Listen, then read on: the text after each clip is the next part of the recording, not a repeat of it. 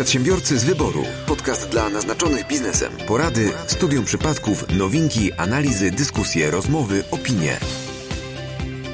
Witamy Was serdecznie, drodzy słuchacze, w czwartym odcinku podcastu Przedsiębiorcy z Wyboru. Witam Was ja, Paweł Badura. Michał Kucharski. Mateusz Majk. I Mariusz Malicki. Jako, że o nieobecnych tylko źle, to nie ma dzisiaj z nami Piotra. Pozdrowienia Piotrze. Ja nie pozdrawiam. Ja też. A ja się wstrzymuję od głosu. No, to generalnie czuję się niepozdrowiony. Jeśli, drodzy słuchacze, słuchacie tego odcinka podczas jego premiery, to pewnie jesteście na majówce, więc korzystajcie z tego czasu wolnego, a my dla Was dzisiaj przygotowaliśmy przede wszystkim tematy związane z testowaniem biznesu, ale zanim przejdziemy do tego głównego tematu naszego dzisiejszego odcinka, no to każdy z nas przygotował jakieś mniejsze lub większe newsy. To może zaczniemy od Ciebie, Michale. Tak, zdecydowanie mm, mój temat, może to nie jest news, ale bardziej temat, który chciałem z Wami przedyskutować, jest taki, który Wam podniesie ciśnienie w ten, mam nadzieję, słoneczny, długi weekend. A mianowicie moje pytanie jest, co Was wkurza w kontaktach biznesowych z Waszymi klientami, z kontrahentami? E, I żeby dobrze nakierować tę rozmowę, mam case'a. E, case jest dość świeży. Jeden z naszych klientów ma taką skłonność, że gdy wyślę nam maila, to automatycznie oczywiście napiszę na ten temat wiadomość na Messengerze firmowym, że dostaliśmy przecież maila. Czasami jeszcze poleci za tym SMS i telefon, no bo przecież trzeba poinformować wszystkimi możliwymi kanałami, że, że mail poszedł, prawda? Pomijam, że wszystko odbieram na komórkach, prawda? Ale w mm, tym roku przebił sam siebie, bo ten klient uczynił to w e, pierwszy dzień świąt, także to już tak po hardkorze. I Wierzcie mi, ja jestem przekonany, że oczekiwał odpowiedzi dokładnie tego dnia. Generalnie między jajeczkiem tam a jakąś kiełbaską. Akurat w moim wypadku między jednym szczytem a drugim w Tatrach. No ale chyba się troszkę zdziwił, że to jednak nie był dobry temat na e, dobry um, termin na, na, na, um, na kontakt taki biznesowy.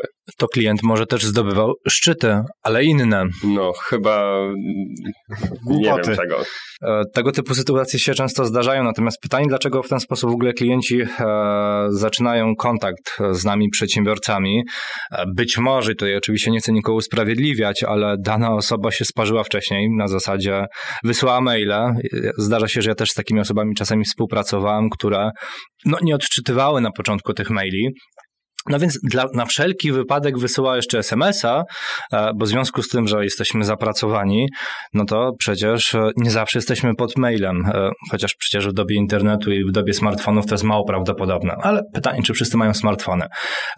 Nie będę tutaj cytował, do, do kogo ja teraz biję pod względem współpracy, ale faktycznie nawet taka osoba mi mówiła wprost, Mateusz, jak wyślesz mi maila, to jeszcze napisz mi na Messengerze i na Facebooku, na pewno między spotkaniami przeczytam tą wiadomość i może ci odpiszę. Wydaje mi się, że to był Piotr. A, pozdrawiamy. Jako, że nieobecnych, tylko źle. Tak, o nieobecnych, tylko źle, dokładnie. Natomiast e, tutaj nawiązując do tego, co ty powiedziałeś, co mnie denerwuje, na pewno temat związany z tym, że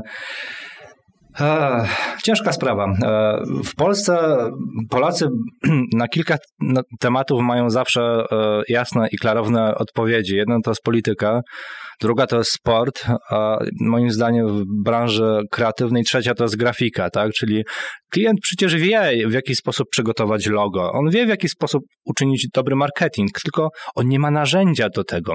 Do środka, na, do środka duże i na różowo.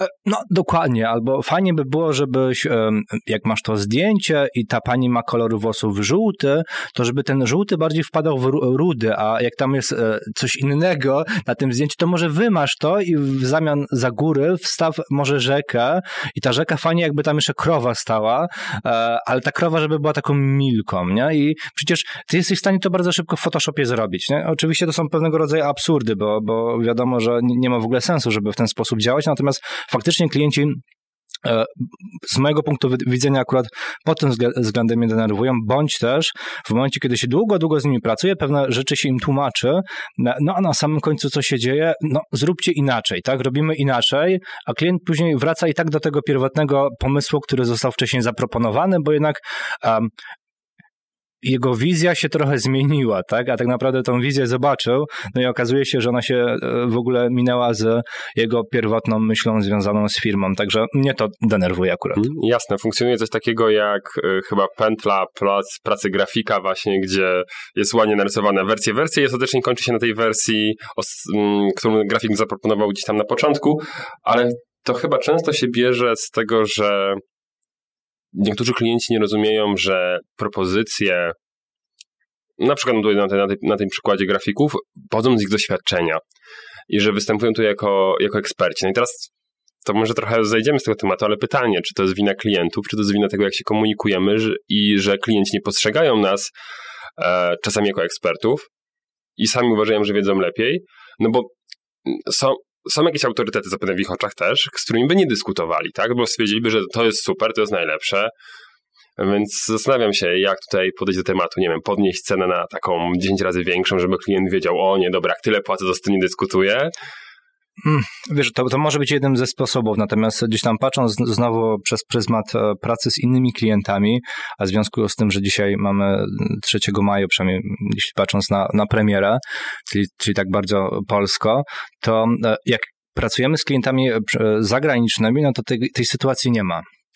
Tak, czyli ci klienci zagraniczni mają tą świadomość, że jednak jeśli kupują pewną usługę, za którą płacą, e, no to oni nie będą sami siebie podważać, tak? No bo jeżeli płacę, jeszcze płacę dużo za pewną usługę, a jednocześnie ja się przecież na tym najlepiej znam, no to, to coś tutaj nie gra, nie trzyma się do końca kupy, tak? Natomiast patrząc na rynek polski, nie wiem, czy on jeszcze jest na to, czy już jest na to gotowy, żeby jednak e, traktować właśnie tego typu usługi jako usługi eksperckie, czy bardziej na zasadzie, no ale ja przecież mam rację, to jest moja firma i wiem najlepiej.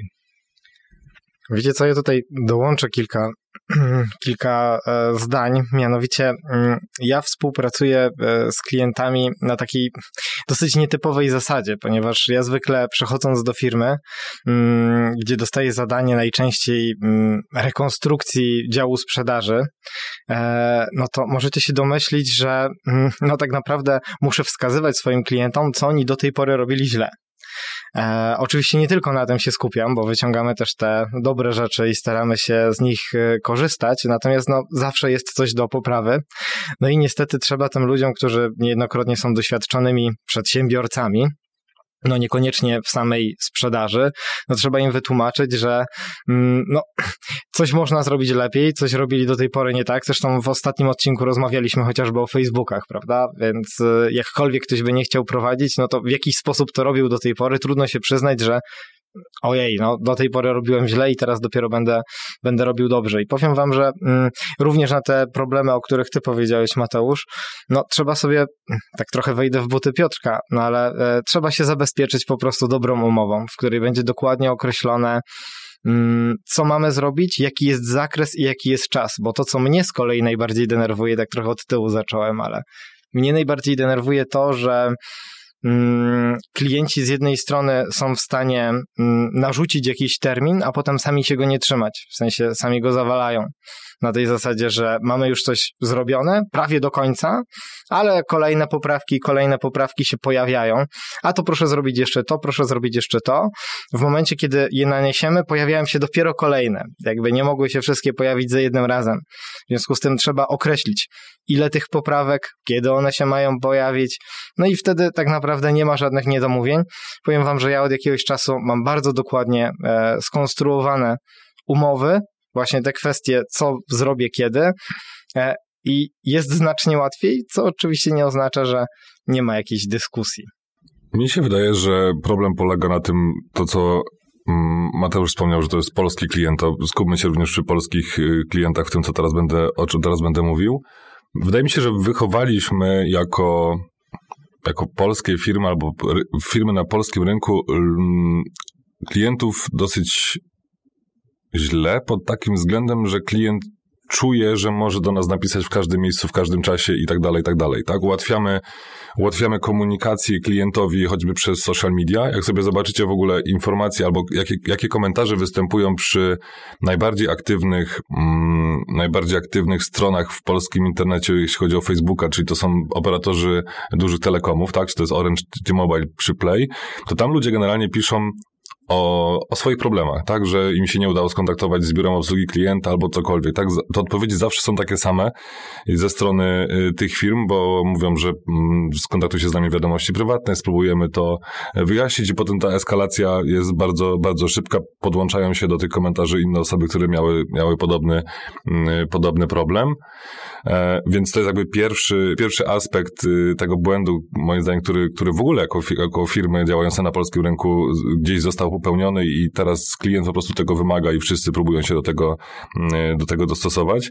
Ja też e, widzę taką roszczeniowość wśród, wśród klientów albo wśród osób, które potencjalnie są gdzieś klientami albo lajkują jakieś, jakieś strony. My zarządzamy kilkoma, kilkunastoma stronami, e, jeśli chodzi o fanpage i często się zdarza tak, że nie wiem, pisze jakaś osoba, która znalazła nie błąd, literówkę, cokolwiek, niezgodność w regulaminie na przykład konkursu, tak? No i Oprócz tego, że skomentuję, że tam macie błąd, to skomentuję jeszcze trzy inne posty niezwiązane z tym konkursem, że tam jest błąd i jeszcze napiszę na priv, że wypadałoby jakiś upominek dać, bo ona w końcu nam pomogła, ta osoba, że znalazła ten błąd i w sumie mm, teraz dzięki niej już ten konkurs albo, albo jakiś tam post jest wyjaśniony i, mm, i naprawiony. Więc to też jest y, ta, ta roszczeniowość, która, która się bardzo często pojawia.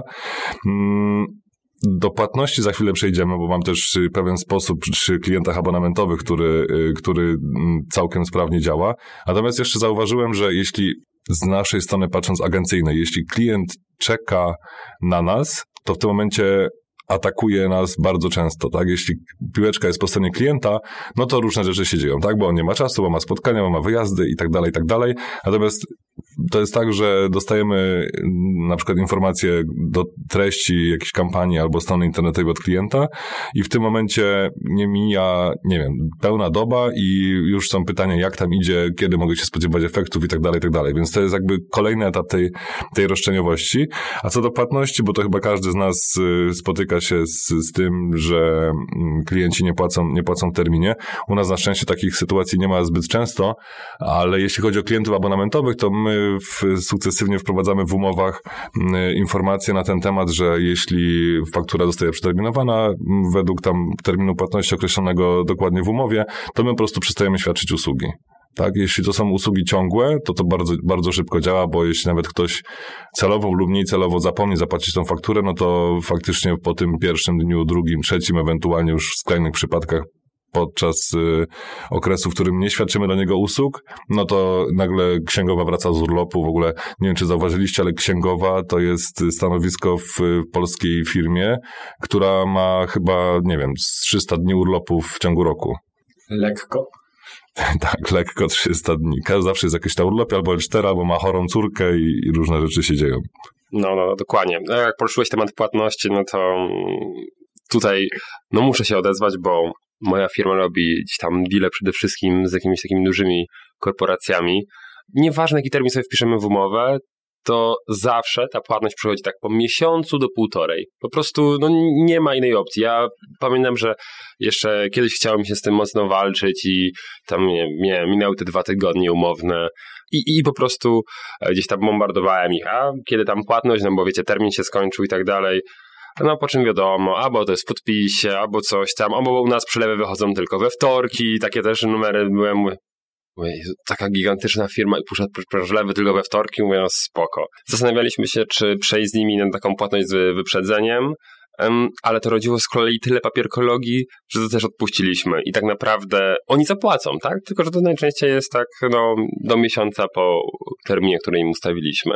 A to jest jeszcze taki termin, że gdzie przy rozliczeniu kwartalnym nas to jakoś specjalnie nie boli, zresztą no, wystarczy sobie gdzieś tam zbudować jakąś poduszkę i to się jakoś tam toczy.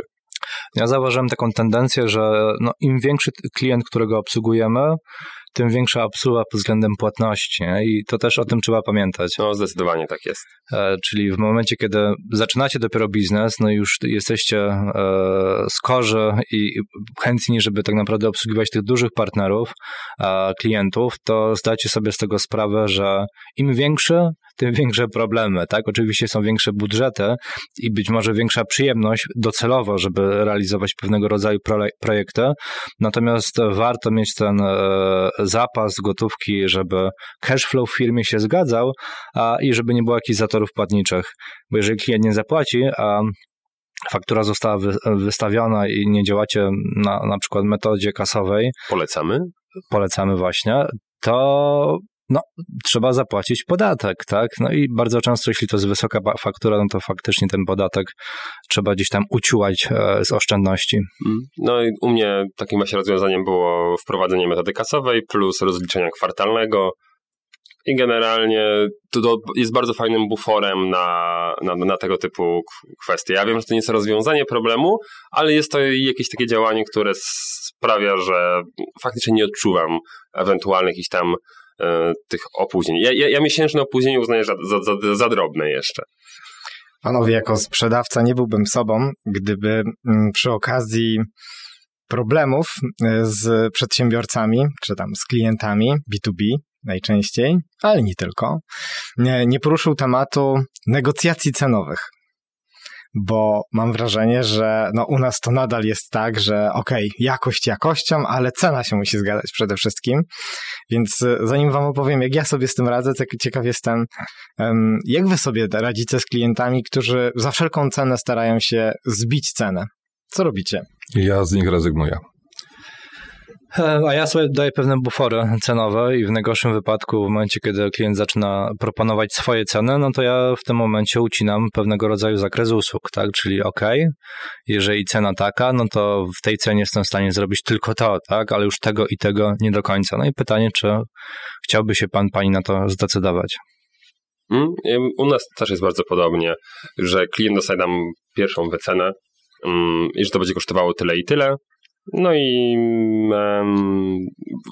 w, na, na evencie do obsługi przeznaczamy w tym momencie na przykład 10 animatorów. No a nie dałoby się tego zrobić tam półtora tysiąca taniej? No oczywiście, żeby się dało, tak? Tylko w tym momencie no, czas zabawy spada z 3 godzin na 2,5, a ilość animatorów z e, 10 na przykład na 7, tak? No i klient nagle, ale a to się nie da tak zrobić? No Mówię, no koszty płacy, to tłumaczę normalnie. No i zazwyczaj ludzie już w tym momencie przestają. Muszą zrozumieć po prostu skąd się bierze dana cena.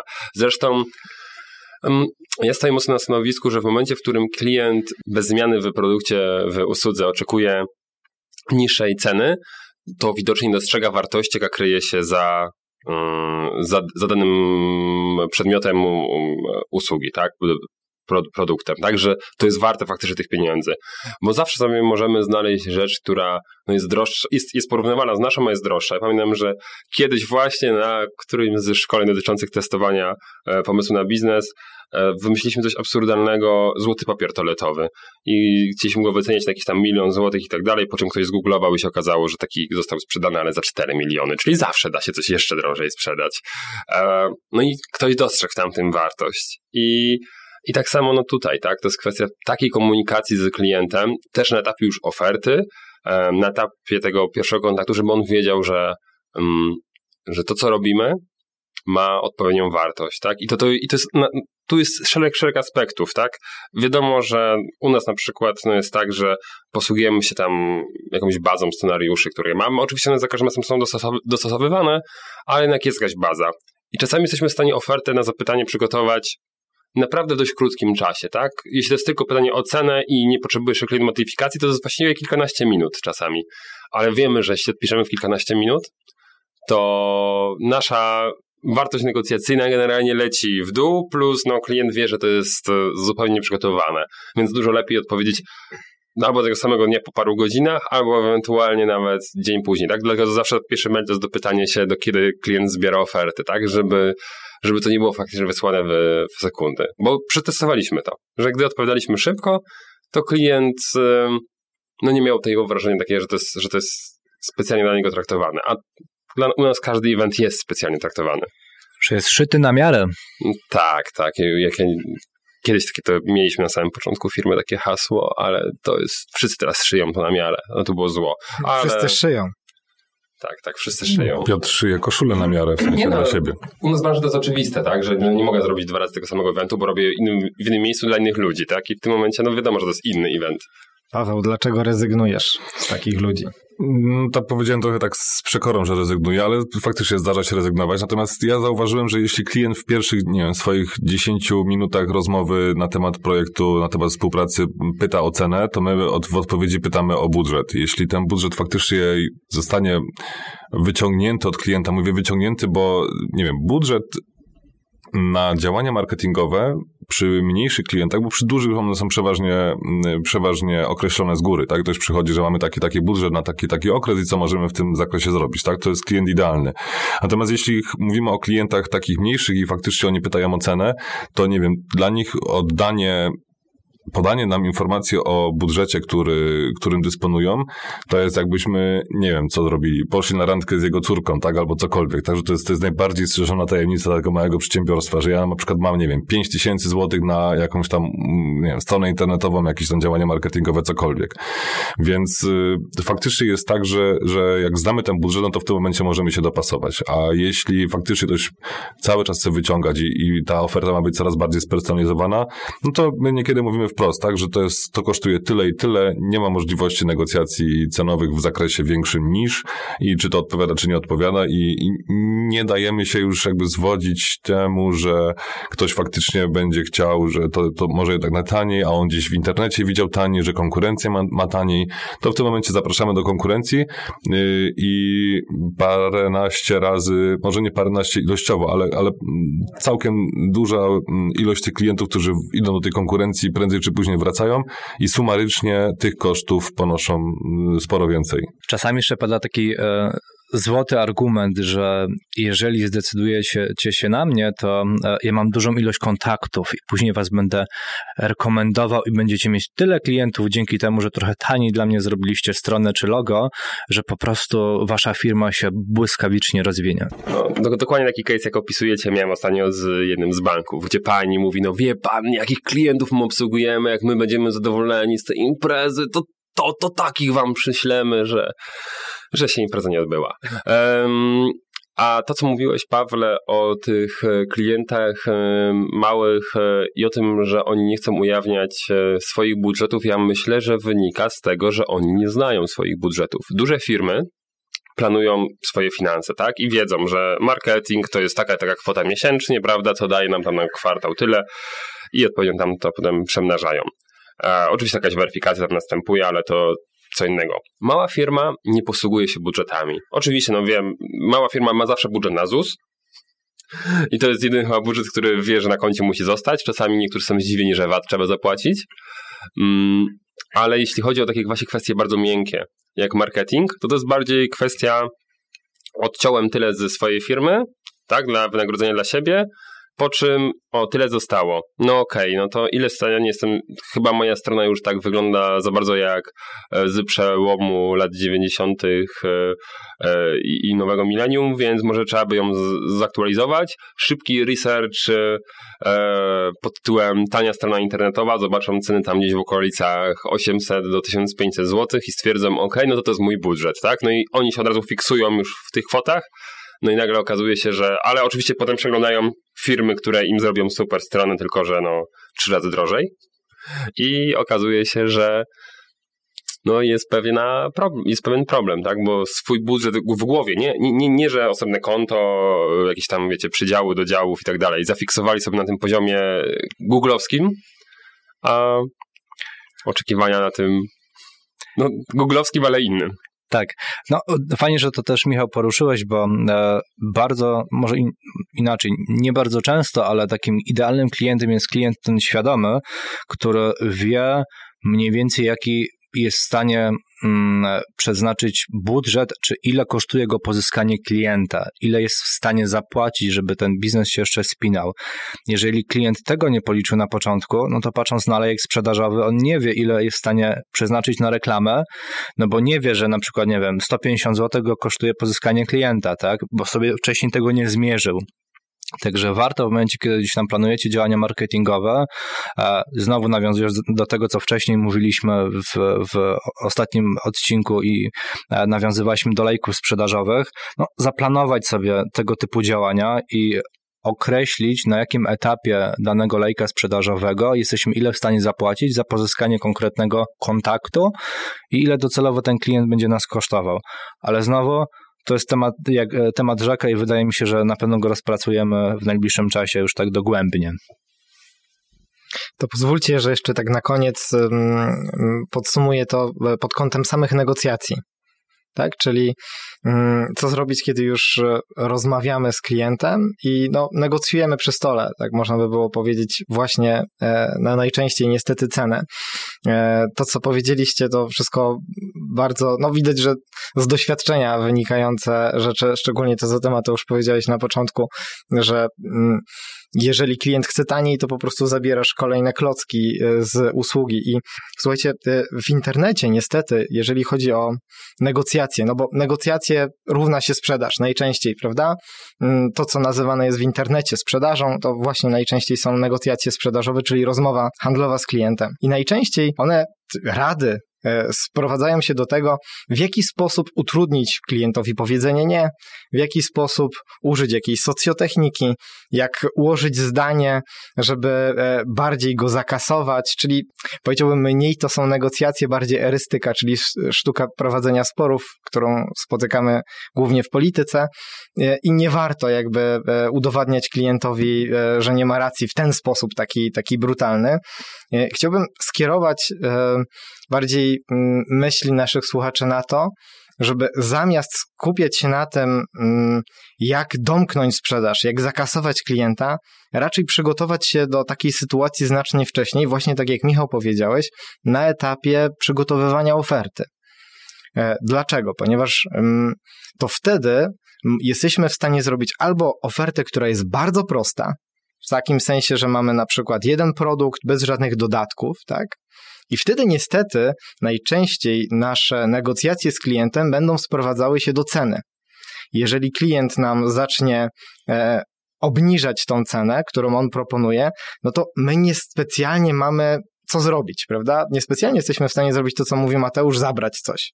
Jeżeli jednak mamy usługę, która jest złożona z wielu małych rzeczy, które mamy jakoś wycenione, tylko my musimy mieć wcześniej wycenione je, żeby mieć tą taką świadomość, ile urywać, żeby pokazywać mm, jakby no, taką pewność siebie w budowaniu tej oferty, w rozmowie z klientem, tak? Czyli jeżeli klient mi mówi, no dobrze, ale czy E, moglibyśmy opuścić na, na przykład o 1000 złotych. No to my mu odpowiadamy, moglibyśmy, ale tak, to kosztuje tyle, to kosztuje tyle, to kosztuje tyle, no to powiedzmy, że ta usługa nadal będzie w miarę ok, jeżeli zabierzemy to.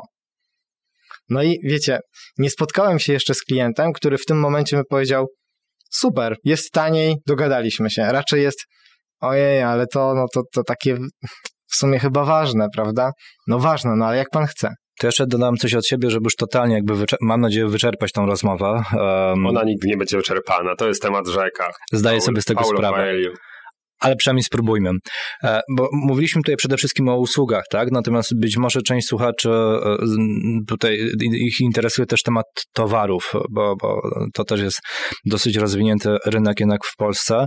E, znowu, nie liczy się tylko i wyłącznie cena w tym przypadku negocjacji, tak? Bo możemy, nie wiem, zaproponować szybszy transport, Dwa, możemy zaproponować e, podział pod względem e, zapłaty, tak, e, jakiś ratalny. Możemy wydłużyć termin zapłaty na zasadzie kredytu kupieckiego, a niekoniecznie musimy negocjować ceną. Możemy zaproponować inną formę później obsługi posprzedażowej. Także to są też tego typu elementy, na które warto stawiać i warto pamiętać, że nie tylko i wyłącznie grajmy ceną, bo zawsze ktoś jest w stanie coś sprzedać taniej, ale spróbujmy też negocjować w innych obszarach, e, żebyśmy nie pozbywali się marży, o którą tak długo walczyliśmy. Ja chciałbym Wam jeszcze teraz przytoczyć przykład, który mm, dotyczy negocjacji cenowej, a właściwie nie negocjacji cenowej, ale, ale ceny, ale nie przy usługach właśnie, tylko przy, przy produktach.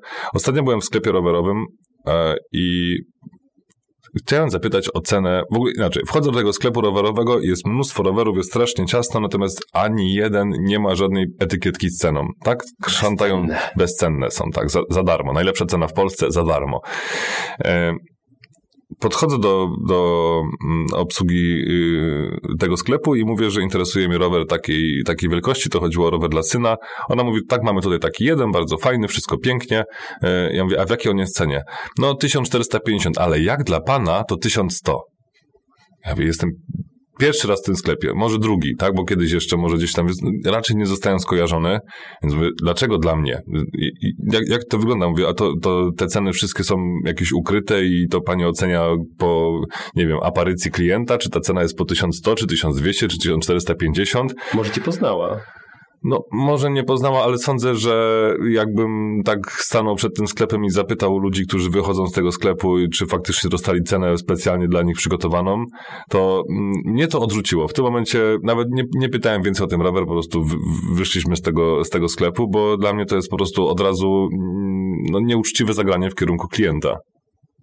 Tak, bo albo ta cena jest oficjalnie podana w ten sposób, a nie jak dla pana, rabacik i w ogóle i tak dalej, więc no dziwna, dziwna sytuacja, więc... To są takie stare techniki sprzedaży. No tak, to jest, to jest, to jest takie mm, kierowniku tutaj, jak dla ciebie, to, to mamy tutaj taki, taki rabacik i jeszcze pompka gratis. Jasne, tylko że pani tutaj, ja myślę, że zagrała za szybko tym że gdyby ci powiedziała tą, tą cenę i potem już troszkę zbudowała jakąś relację, nawet kilkunastominutową, prawda, podczas prezentacji, no i byś zaczął marudzić na cenę, to mogłaby użyć tego argumentu i wtedy byś zupełnie, myślę, inaczej go odebrał. Tak, bo właśnie wtedy mogłaby zagrać tym serwisem, tymi dodatkowymi usługami posprzedażowymi, a nie tak, że dzień dobry, w jaki, rower tej wielkości, tutaj jest jeden, w jakiej cenie, jak dla pana, od razu jest 250 do taniej, tak? Na innym dechu to zrobiła. Ona nie wytrzymała tego napięcia sprzedażowego. tak, tak, nie wytrzymała i mówi, kurde, i te rabaty nie działają. Zbyszek, likwidujemy te rabaty w ogóle, to nie działa. Nie można tak. Andrzej.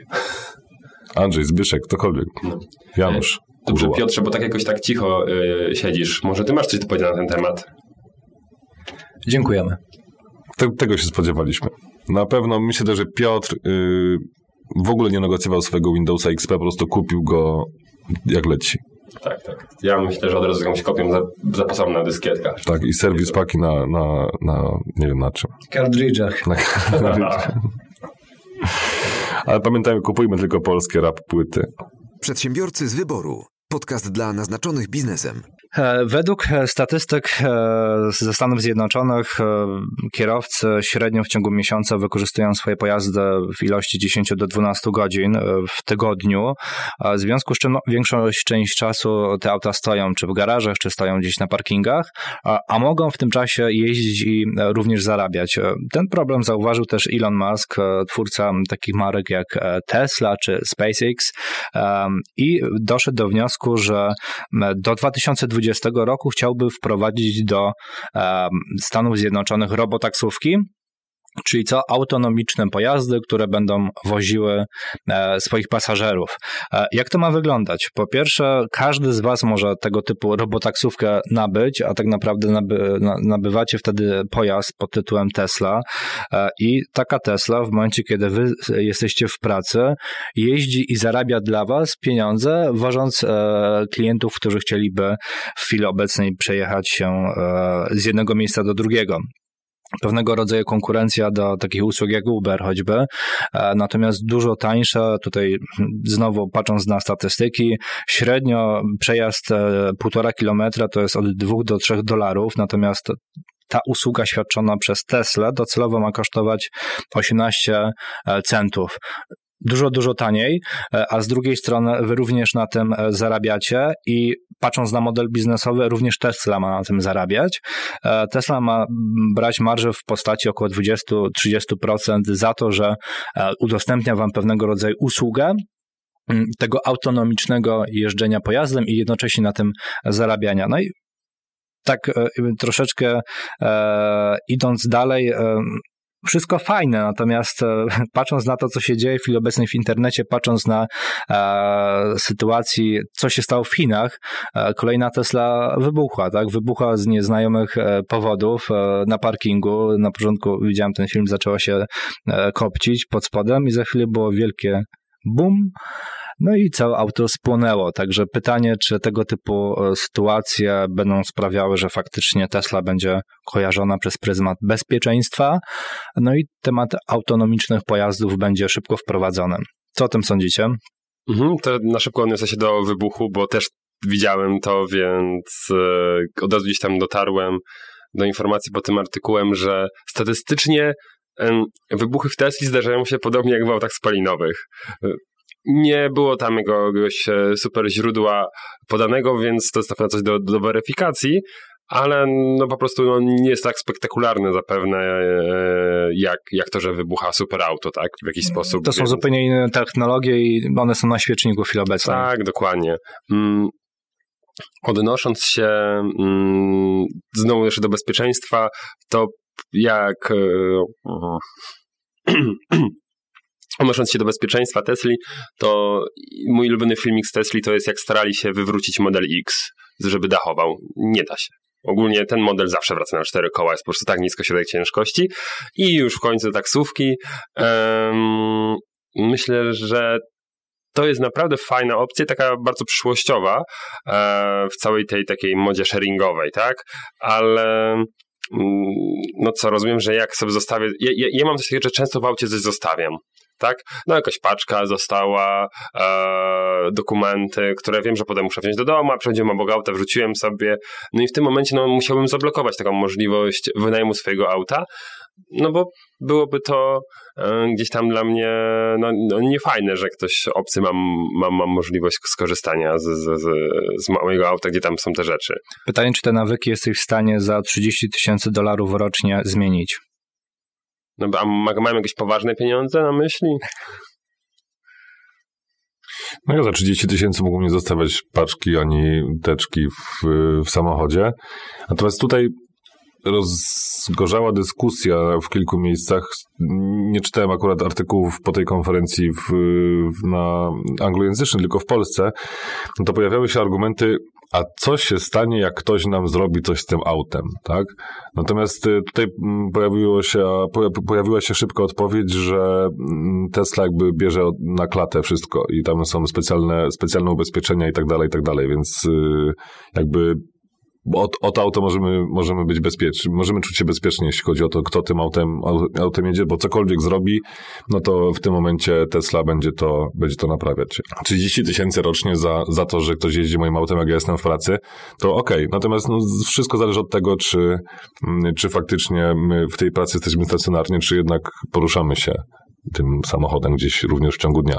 No tak, dużo zależy od takiego dynamizmu. Tylko od razu uruchamia mi się taka klapka mm, też w głowie, zakładając, że okej, okay, Tesla ponosi te koszty, no a to dalej nie ma, mm, nie zmienia faktu, że no ja nie mam dostępu do swojego auta przez jakiś czas, tak? Oczywiście zapewne auto, auto zastępcze, no ale to troszkę bardziej jakoś tak boli. Nie wiem, jak dla mnie auto jest taką rzeczą dość, dość mocno prywatną. Wiesz, tak? może, może e, będzie jak w sytuacji inwestowania w nieruchomości, tak? Czyli e, to też słyszałem takie, takie tendencje, że w momencie, kiedy masz dwie opcje, albo bierzesz kredyt hipoteczny na mieszkanie swoje i konsumujesz e, ten kredyt, albo bierzesz kredyt hipoteczny na mieszkanie wynajmowane, czy kilka mieszkań, a jednocześnie wynajmujesz od kogoś mieszkanie, żeby w nim żyć. Nie? I to jest dokładnie ta sama sytuacja, czyli jeżeli potrzebujesz dane auto, które w chwili obecnej twoje jest wynajmowane, to kogoś innego pożyczasz Tesla, żeby się kawałek przejechać, bo najprawdopodobniej i tak ci się to zwróci. Nie? Jestem ciekawy jeszcze, jak została rozwiązana kwestia taka, że powiedzmy, ok, jestem od tej 9 do 17 w biurze, tak, to auto jest dostępne od 9 do 17 i jak mi Tesla zagwarantuje, że ktoś mi to auto odda, że jak wychodzę 5 po 5 z biura, to ono czeka na parkingu? Ona jest autonomiczna, więc w tym momencie chyba samo przyjdzie, czy przyjedzie. Znaczy nie, na przykład nie weźmie kursu żadnego, który nie pozwoli wrócić, tak? Tak, tak. I będzie wiedziało, że w... droga do twojego domu to jest na przykład 5% baterii, więc i tak zostawić tam jakiś limit baterii, szczelam, rzędu 20%, żebyś sobie spokojnie dojechał. Co więcej, na tej konferencji Elon Musk powiedział, że um, tydzień chyba od momentu tej konferencji wszystkie Tesle, które są produkowane i które są już sprzedawane, są dostosowane do tego, żeby były w pełni autonomiczne. Także to jest też, yy, oni są gotowi hardware'owo, jeszcze czekają na, na software, który na to pozwoli. A w niektórych państwach będą musieli czekać na przepisy. No i Piotrze, skoro mowa o przepisach, to może się wypowiesz? Mhm. Dziękujemy. Przedsiębiorcy z wyboru. Podcast dla naznaczonych biznesem. Okej, okay, skoro naszym dzisiejszym tematem przewodnim odcinka jest testowanie biznesów, to ja mam taki szybki case, o którym było głośno już parę naście dni temu, jeśli faktycznie mamy 3 maja dzisiaj. Mm, chodzi o nieudaną premierę najbardziej oczekiwanego telefonu ze stajni Samsunga, czyli mówię o Samsungu Galaxy Fold, który został wysłany do testerów, do recenzentów. To jest ten telefon właśnie, który jest składany. No i okazało się, że fizyki tak łatwo się nie oszuka. No i testerzy typu Unbox Therapy czy Casey Neistat faktycznie zachwycali się w pierwszy dzień tymi telefonami, że one wyglądają super i że w ogóle to pięknie działa. No i nie minęło 24 godziny po premierze tych pierwszych recenzji. No i pojawiły się pierwsze zdjęcia mm, telefonów, które faktycznie albo miały jakieś pęknięcia, albo wybrzuszenia, więc y, telefon najdroższy aktualnie na rynku, jeśli chodzi o, o Samsunga, nie wiem, czy w ogóle nie najdroższy telefon, bo za, za egzemplarz testowy, można powiedzieć, na, na, jako pierwszy egzemplarz pierwszej, pierwszej serii, trzeba zapłacić niecałe mm, 2000 dolarów, więc cena jest dosyć, dosyć zaporowa. Mm, co więcej, tam był taki problem, że te telefony mm, zostały źle odpakowane przez y, użytkowników. Znaczy one miały folię na, na ekranie. Okazało się, że tej folii nie wolno zerwać, bo ta folia właśnie trzyma, e, trzyma ten ekran i zapewnia te mm, właściwości elastyczne. Tak? No to nie może być szkło, bo szkło się nie, nie w ten sposób nie, nie, nie zgina na pół, więc y, musiał być to jakiś rodzaj, rodzaj plastiku. Część tych użytkowników zdarła te folie, natomiast nawet te, ci, te osoby, które, które tej folii się nie pozbyły, miały, miały problem z, z, tym, z tymi wybrzuszeniami i z tymi mm, z tymi awariami ekranów, więc y, Samsung powiedział, że te problemy nie powinny występować w docelowych egzemplarzach już takich produkcyjnych. Mm, I co więcej, dla mnie ciekawostką jest to, że faktycznie jest to jakaś duża nowość. Mm, Samsung testuje na użytkownikach czy to faktycznie się sprawdzi, więc to testowanie biznesu jest najbardziej na żywym organizmie. Co więcej, w krajach, w których y, pojawiły się w przesprzedaży te telefony, one się wyprzedały w 2-3 godziny. I to są telefony, które się całymi nakładami wyprzedają, a przypominam o 2000 dolarów za sztukę. Więc sądzę, że jest to dobre, dobry wstęp do tego, żeby zacząć rozmawiać o testowaniu biznesu, bo już nieraz mieliśmy takie sytuacje właśnie w branży technologicznej. Już nie mówię o branży gamingowej, bo aktualnie teraz gry wypuszcza się w wersji beta albo alfa i dopiero potem, potem są, są łatane. Natomiast y, czy to moglibyśmy uznać za testowanie biznesu według Was? Czy wydaje mi się, że tu jest bardziej case taki pod tytułem lot w kosmos e, albo, albo, albo na Księżyc. Chodziło o to, żeby być pierwszym, co nie znaczy najlepszym.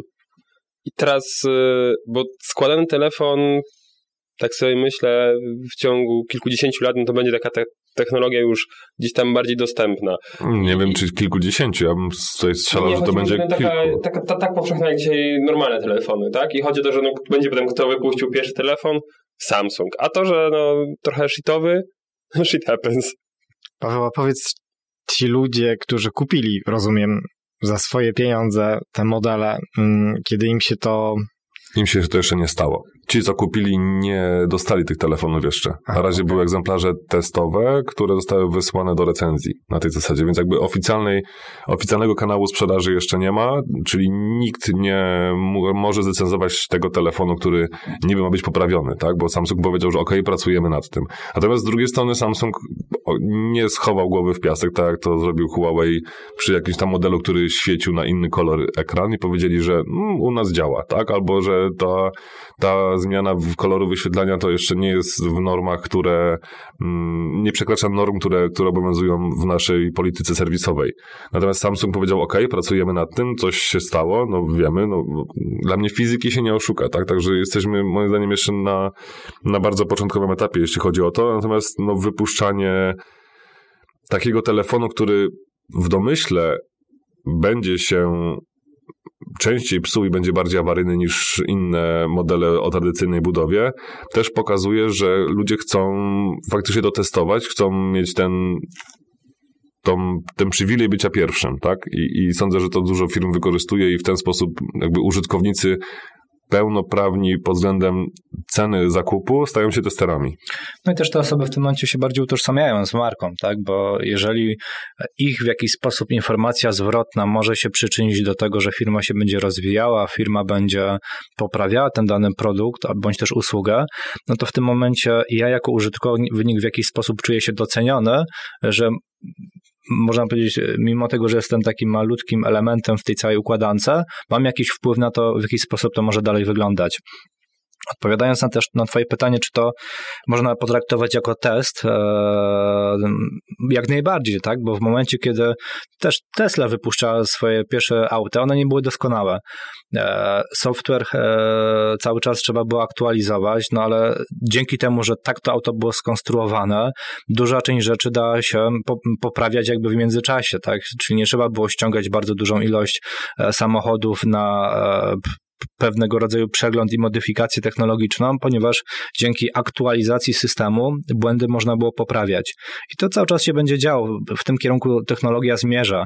I w momencie, kiedy byłaby sytuacja taka, że testu, te, tego typu testów użytkowników nie byłoby, a tylko i wyłącznie grupa inżynierów by sprawdzała, czy ten dany produkt e, spełnia wymogi rynkowe, no to jeżeli e, ta grupa, e, że nigdy ta grupa nie przewidzi wszystkich fuck-upów, które się mogą pojawić tak, w biznesie, a w momencie choćby tego odklejenia e, e, ekranu, czy tam tej folii z ekranu, no kto by wpadł na pomysł, kto konstruował ten telefon, że ktoś będzie chciał go odklejać, skoro ten ktoś, kto go konstruował, wie, że to tam jest do czegoś potrzebne, potrzebne, tak? No ale znowu e, użytkownicy nie wiedzą, to nie zostało w odpowiedni sposób zakomunikowane. Dzięki temu, że to się stało, być może albo to inaczej zostanie przyklejone, albo taki komunikat będzie gdzieś naklejony, że tego nie zdrapuj, tak?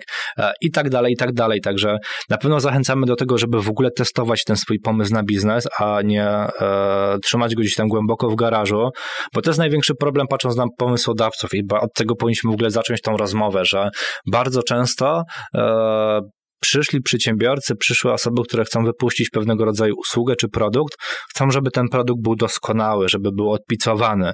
Natomiast on nigdy nie będzie doskonały, nigdy nie będzie odpicowany w momencie, kiedy nie zdarzy się z rynkiem i nie, e, te osoby nie e, zweryfikują, czy ten pomysł na biznes e, ma rację bytu, czy on rozwiązuje pewnego rodzaju problemy, czy też zaspokaja pewnego rodzaju potrzeby wynikające z użytkowników.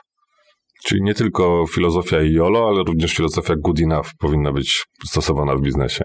Better done than perfect. Tak.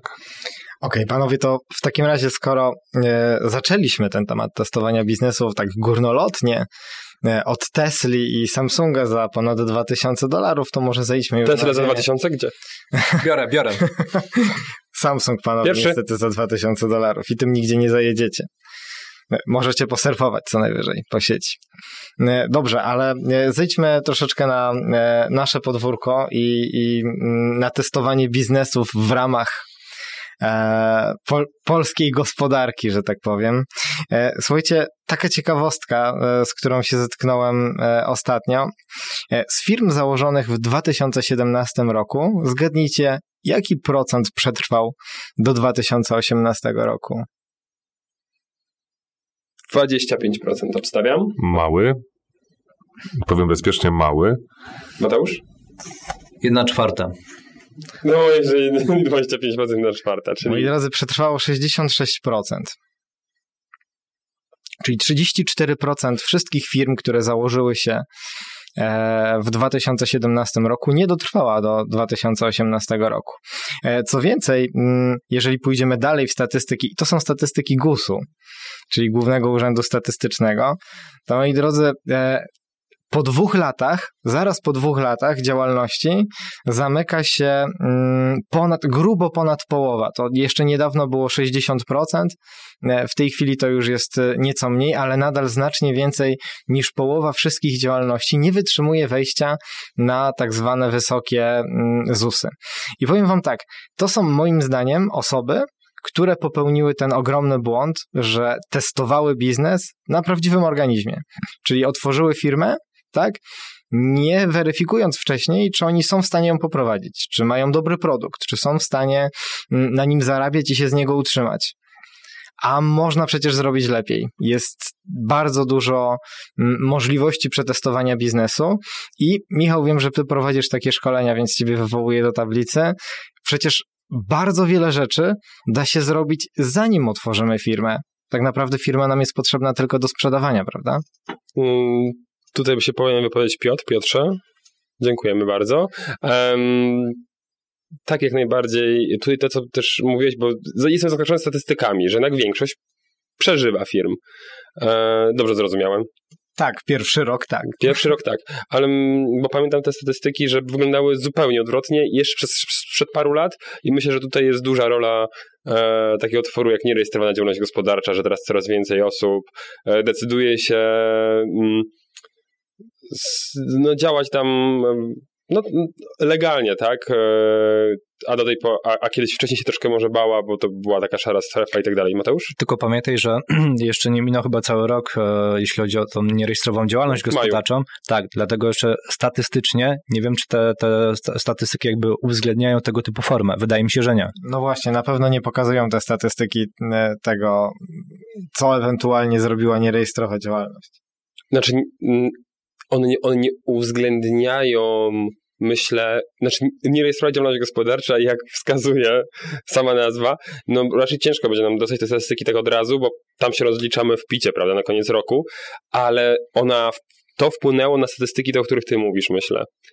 Mm, bo osoby, które do tej pory założyłyby firmę i upadły w pierwszym roku, nie zrobiły tego i zrobiły nierejestrową.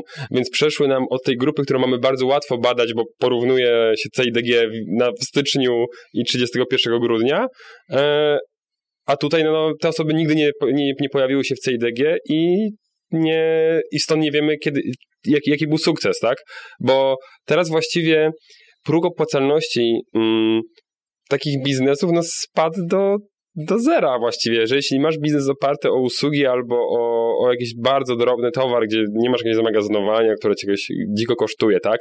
I nie wiem, przecież poduszki, gdzie kupu, idziesz do, do, do jakiegoś lokalnego sklepu, kupujesz materiał i, i masz te trzy i wystawiasz sobie je na Allegro i robisz handel na 200-300 zł, co wiadomo, no, przy standardowych warunkach no to było totalnie absurdalne, tak? Nie, nie, nie, nie do obronienia pod względem finansowym. Tak teraz taka firma może funkcjonować sobie latami, tak? I kiedyś by nam te statystyki, e, no od razu by, by, by, by, pokazała się, że ona upada od razu, tak? Tam po paru miesiącach, jak się skończą oszczędności właściciela. Um, a teraz no po prostu ona sobie dalej będzie funkcjonowała. Okej, okay, pewnie masz rację, słuszna uwaga. Mm, Dziękuję. Natomiast chciałbym też troszkę więcej, skoro już wywołałeś nierejestrowaną działalność gospodarczą, um, przedstawić kilka faktów, e, które, które wiążą się właśnie e, z tym rodzajem prowadzenia biznesu. E, no i chciałbym Was dopytać później o to, mm, czy uważacie, że to jest faktycznie mm, dobry sposób na testowanie działalności. No bo tak, po pierwsze, jest dość mała kwota maksymalnych zarobków, które można otrzymać. To jest połowa mm, najniższej krajowej, czyli w tym roku 1150 zł brutto tak? E, druga sprawa, jeżeli to przekroczymy, to mamy 7 dni na to, aby obligatoryjnie założyć e, JDG, czyli jednoosobową działalność gospodarczą. Kolejna sprawa, to co, to co wspomniałeś, rozliczamy podatek dochodowy dopiero na picie, tak, e, rocznym, czyli i, i koszty również możemy rozliczyć na tym picie. Czyli tak naprawdę nie mamy takiej płynności w prowadzeniu tego biznesu, to wszystko nam się niestety przenosi na, na e, początek następnego roku, gdzie zapłacimy cały podatek dochodowy naraz i dopiero będziemy mogli odliczać ewentualne koszty, które uzbieramy e, przez ten, e, przez ten cały rok. No i kolejna sprawa... Ja sobie tylko wejdę ci na sekundkę, wiesz, nie, Urząd Skarbowy na pewno ci nie, nie zakaże odpalania im podatków w ratach co miesiąc, prawda? To jest tylko kwestia twojej decyzji.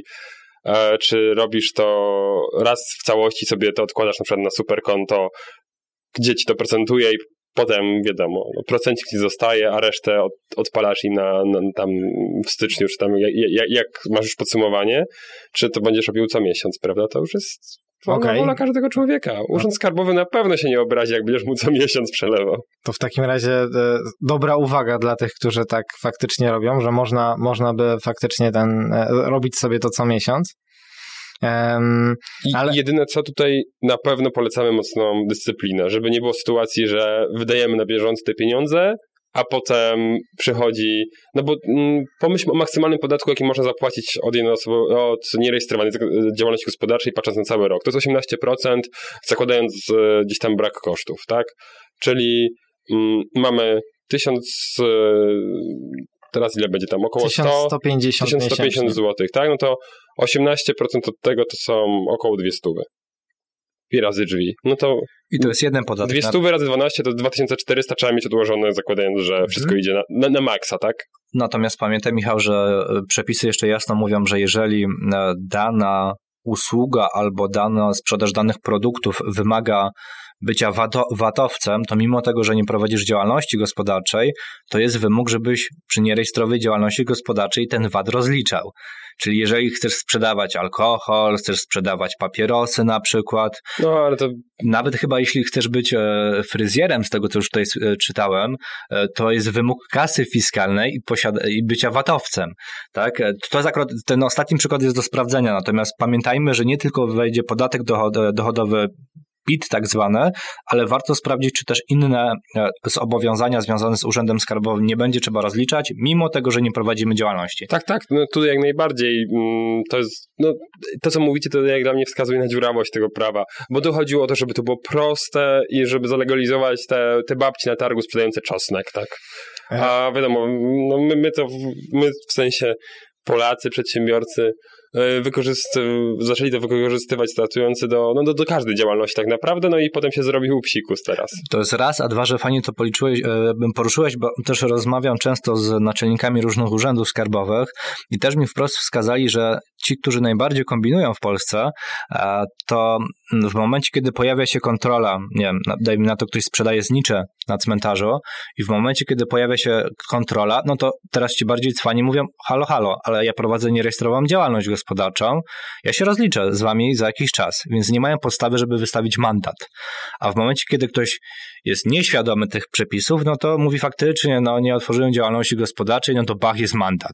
I Urząd Skarbowy ma podstawę, żeby ten mandat wręczyć, czyli już tak ludzie kombinują, że tego typu formę wykorzystują, żeby ominąć tak naprawdę karę, którą Urząd Skarbowy był w stanie jeszcze pół roku temu nałożyć dla nielegalnie handlujących na przykład z niczami właśnie na cmentarzu. I nie traktujcie tego czasem jako porady. Broń Panie Boże. Prawda Piotrze? Mhm, dziękujemy.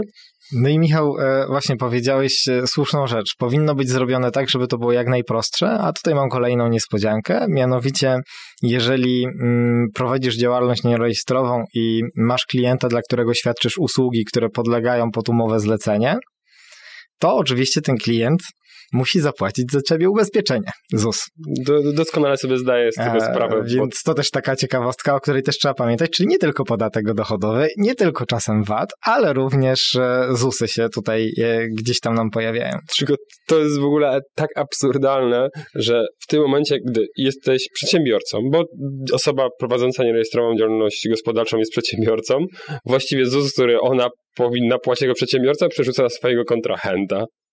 I jak dla mnie jest tak absurdne. Skąd ja mam wiedzieć, czy rachunek, który otrzymuję od danej osoby, to jest rachunek od jej zarejestrowanej firmy, od której płaci ZUS, czy to jest rachunek od firmy, która jest nierejestrowana i od której ja powinien odpalić zlecenie.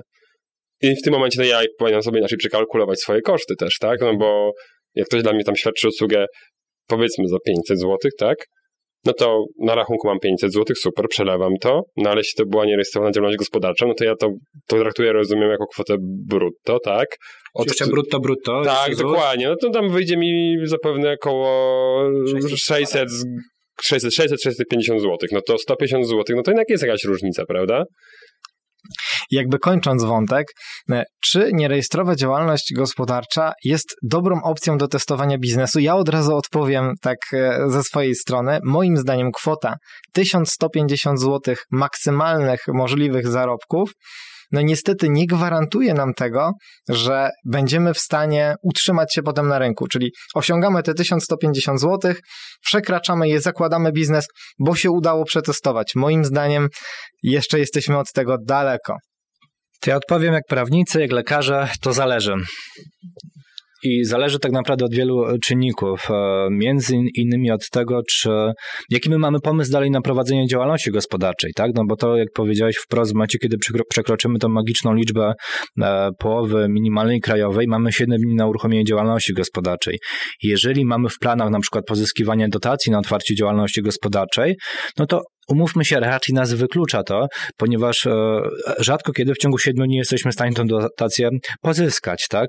E, jeśli mamy jakiś strzał i klient dany nas, nam raz zapłaci dużo więcej niż ta średnia minima, e, połowa średniej, połowa minimalnej, przepraszam, krajowej, a przez kolejne pół roku nie generujemy takiego przychodu, no to pojawia się kolejny problem, tak? No bo nie chcielibyśmy prowadzić działalności gospodarczej, a musimy ją uruchomić. Także raczej to, co Michał powiedział, czyli moim zdaniem te przepisy są raczej dla osób, które właśnie tym cząstkiem e, handlują albo jakimś, jakąś drobnicą, niż dla takich faktycznie przedsiębiorców, którzy z krwi i kości chcą prowadzić biznes, który ma się rozwijać. No, ja puściłem wodę swojej fantazji i wyobraziłem sobie teraz taką sytuację. To ponosi odpowiedzialność za to, że nie jest prowadzone są te składki ZUS-owskie od, tej, od tego rachunku zapewne ja jako osoba, która zrobi, no ja skoro ja miałem je odprowadzić, to ja. Czyli właściwie jeśli ktoś mnie tylko nie poinformuje, to tak naprawdę ja dostaję na dzień dobry mandat za niedopełnienie formalności. Nie no, sorry za ostopik, ale sobie zdałem sprawę, że to jest idealny sposób na uwalenie przedsiębiorców, tak? Robić z nimi deal, nie informować ich, że to jest nierejestrowana działalność, po czym no nagle psikus.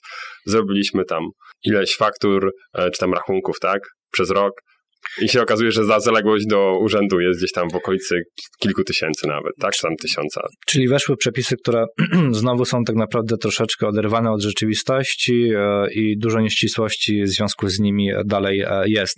Natomiast nie szedłbym tutaj tylko i wyłącznie w temacie nierejestrowej działalności gospodarczej, bo to jest jedna z form testowania pomysłów biznesowych, ale w ogóle zastanowienia się i troszeczkę podzielenia się naszą e, wiedzą i doświadczeniem, w jaki sposób w ogóle można testować pomysły pomysł na biznes i czy warto testować pomysł na biznes, jak się do tego przygotować? Michał? No, testować tak, zdecydowanie testować, testować, testować. Mm, ogólnie ja stoję na takim stanowisku, że młodzi przedsiębiorcy ogólnie za wcześnie wchodzą na rynek. Że jest szereg rzeczy, czynności, które są w stanie wykonać, zanim założą swoją działalność gospodarczą. Na przykład że, jakie? Mm, już, już daję mhm. przykłady. Chciałem tego zmierzyć z pewnym mitem, z którym się spotykam e, przy wielu, wielu rozmowach z osobami, które gdzieś tam rozpoczynają, że każdemu się gdzieś wydaje, że rozpoczęcie promocji, e, rozmów jakichś takich wstępnych, biznesowych, obecność w jakichś spotkaniach networkingowych, to tam nie można iść e, do tych miejsc, tak, też w internecie, jeśli się nie ma firmy. Ale prawda jest taka, że to jest tylko jakaś bariera w naszej głowie i że mm, to jest nieznajomość przepisów, moim zdaniem. Tak, Bo... tylko że to są jakieś przepisy totalnie wymyślone. Ale one jasno mówią, że iś, e, tutaj na pewno Piotr by nas poprawił, natomiast e, w momencie, kiedy prowadzisz działalność gospodarczą, albo inaczej, masz wymóg uruchomienia działalności gospodarczej. Z tego co pamiętam, mówią przepisy jasno, że jeżeli w sposób ciągły zarabiasz, e, świadcząc pewne usługi, sprzedając pewnego rodzaju produkty. Nie mówię o zarabianiu na razie, prawda? Ja wiem, no, ale właśnie to jest ten mit. Czyli w momencie, kiedy jeszcze nie zarabiasz, to możesz się promować, możesz rozmawiać z potencjalnymi klientami, bo ty jeszcze nie prowadzisz działalności gospodarczej, ty się być może przygotowujesz do tego, więc spokojnie to rób, testuj, pytaj się, a nie uruchamiaj działalności gospodarczej, bo to są największe koszta na początku.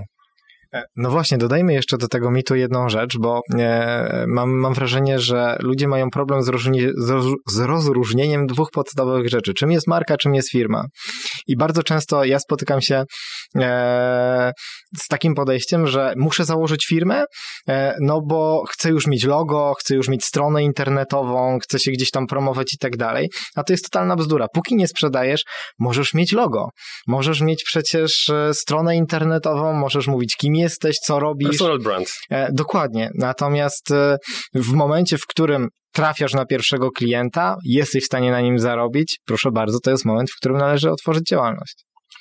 E, zgodnie Zalegalizować to w jakiś sposób. Zalegalizować, dokładnie. Zalegalizować marihuanę? W żadnym wypadku. A komu to potrzebne? Zgodnie z definicją działalność gospodarczą jest dopiero w momencie, kiedy jest zorganizowana działalność zarobkowa, wykonywana we własnym imieniu i w ciągły sposób.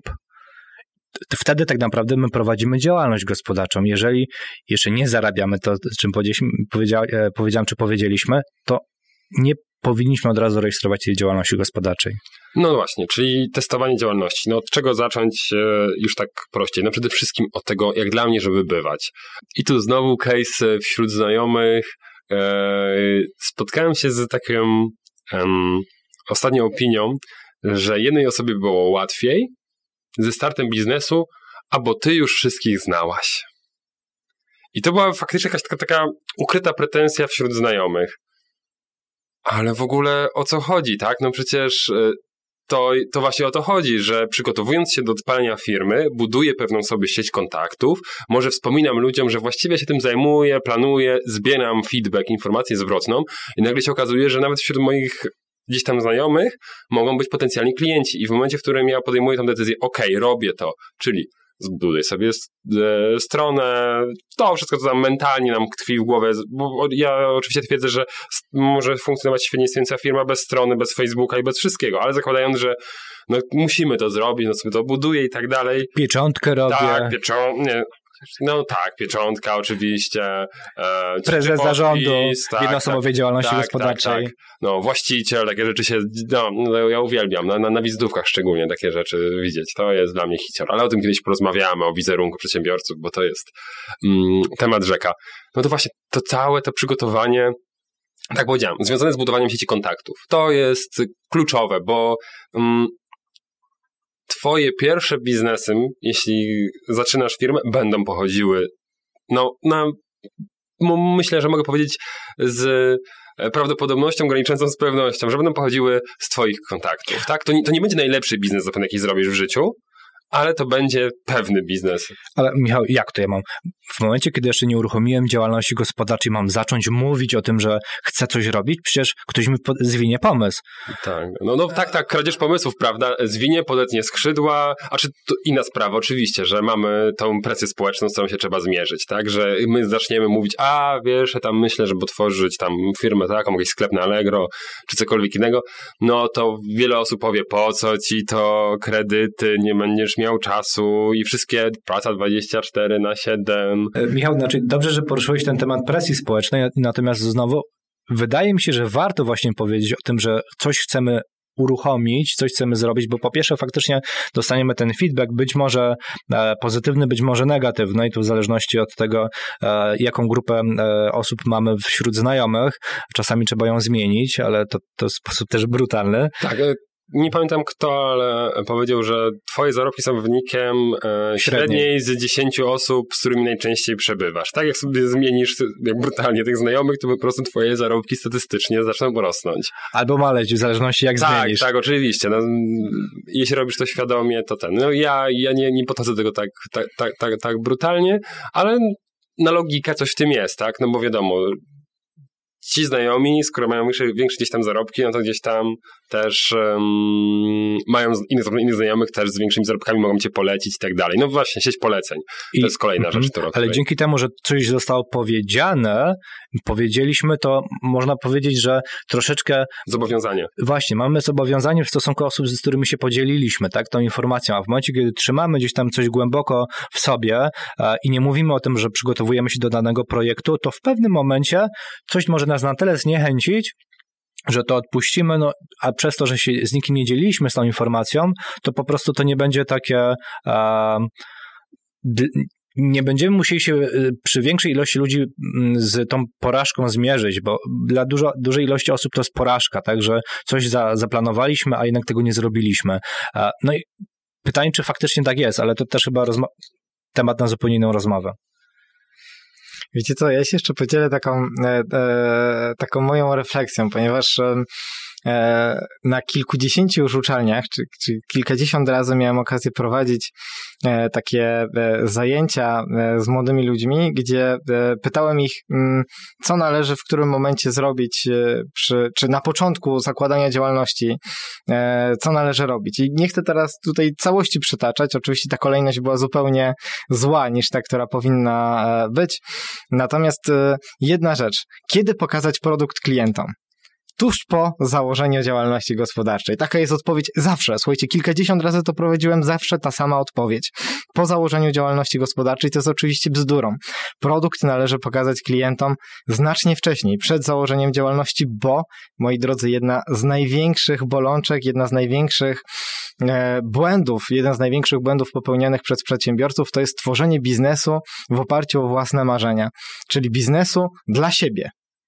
W sensie róbmy biznesy, które oczywiście, okej, okay, jakoś nam e, są dla nas pewnego rodzaju spełnieniem, tak, chcemy je robić, ale z drugiej strony, które przede wszystkim są budowane dla naszych potencjalnych klientów. Skoro ma być dla nich, no to oni się muszą wypowiedzieć, tak, i to właśnie nieznajomi, nie rodzina, obcy ludzie mają się wypowiedzieć na ten temat, czy to jest produkt już gotowy, czy może należy coś zmienić. I to oni nam też powiedzą, ile są w stanie za niego zapłacić. A propos polityki cenowej, która jest bardzo dużą bolączką i trudnością w budowaniu.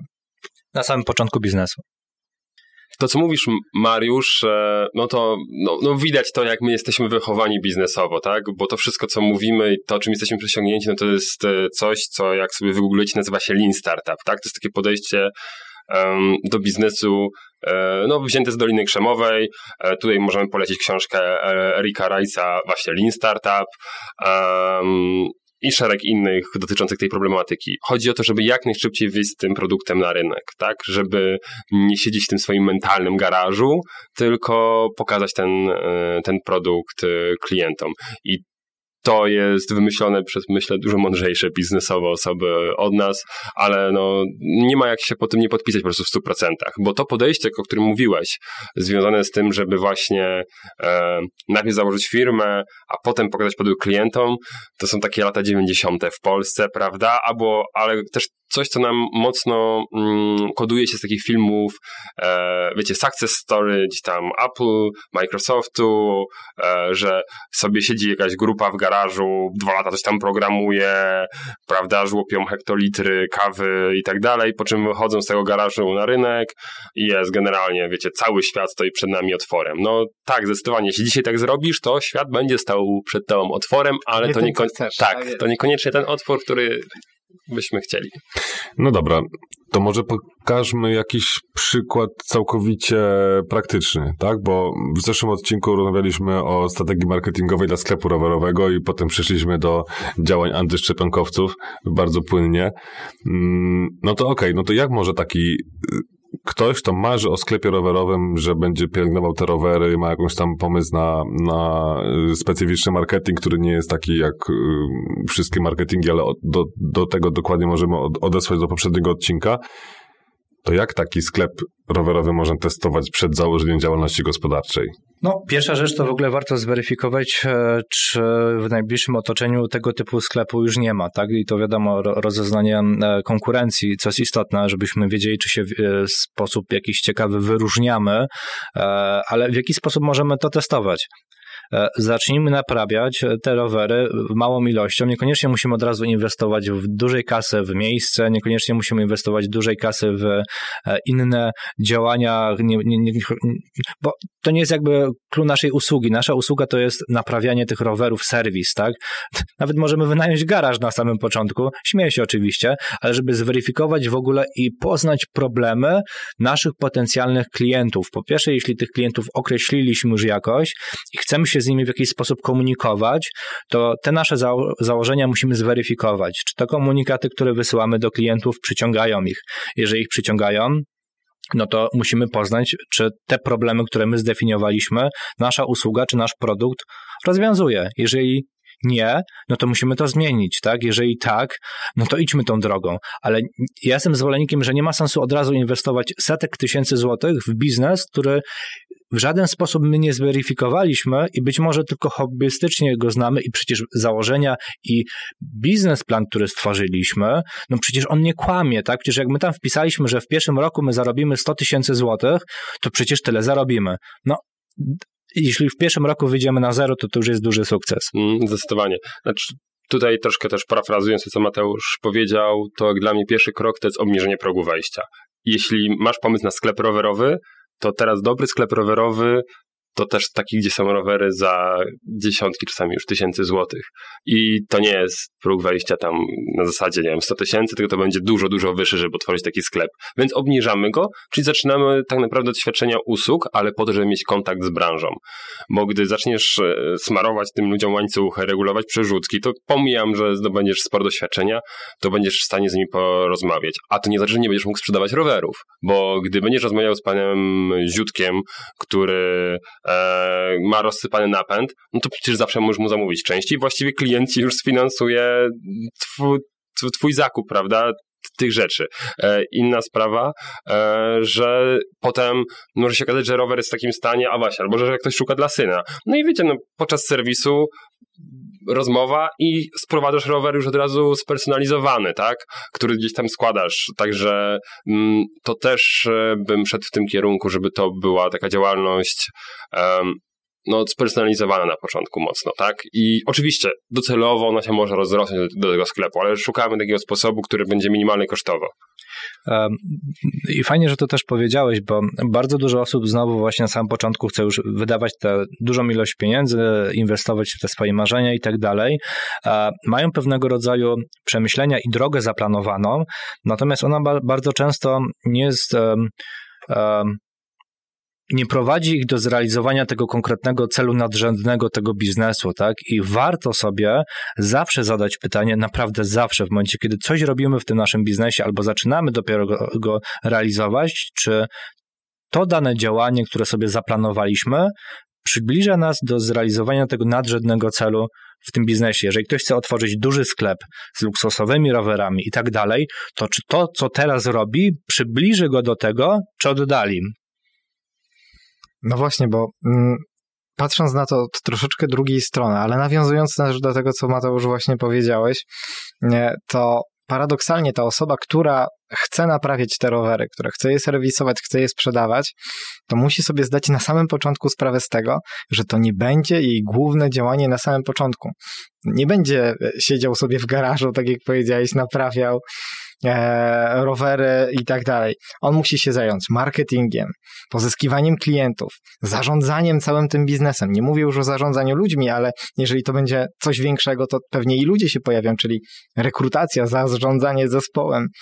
No i oczywiście finansami całej firmy, wobec czego najpierw trzeba się właśnie do tych elementów przygotować. I tutaj często potrzebujemy no, wiedzy, której no, nie posiadamy. Tak? Potrafię naprawić rowery, ale na marketingu sprzedaży no niestety się nie znam. I to nie jest tak w dzisiejszych czasach, że ludzie, jak mamy dobry pomysł, to po prostu będą walić drzwiami i oknami, no bo niestety mm, no, mamy multiwybór i tak naprawdę, nawet jeżeli znajdziemy niszę, to bardzo szybko znajdą się naśladowcy, którzy, no właśnie, będą się znali na marketingu, sprzedaży, którzy będą mieli większe pieniądze, więc jak się najpierw dobrze nie przygotujemy, to właśnie kradzież pomysłu a propos e, nie pojawi się zanim wejdziemy na rynek. My już wejdziemy, ale wejdziemy źle i wtedy nam dopiero ukradną ten pomysł, bo będą widzieli, jakie zrobiliśmy błędy i będą mieli kasę na to, żeby ich nie popełnić.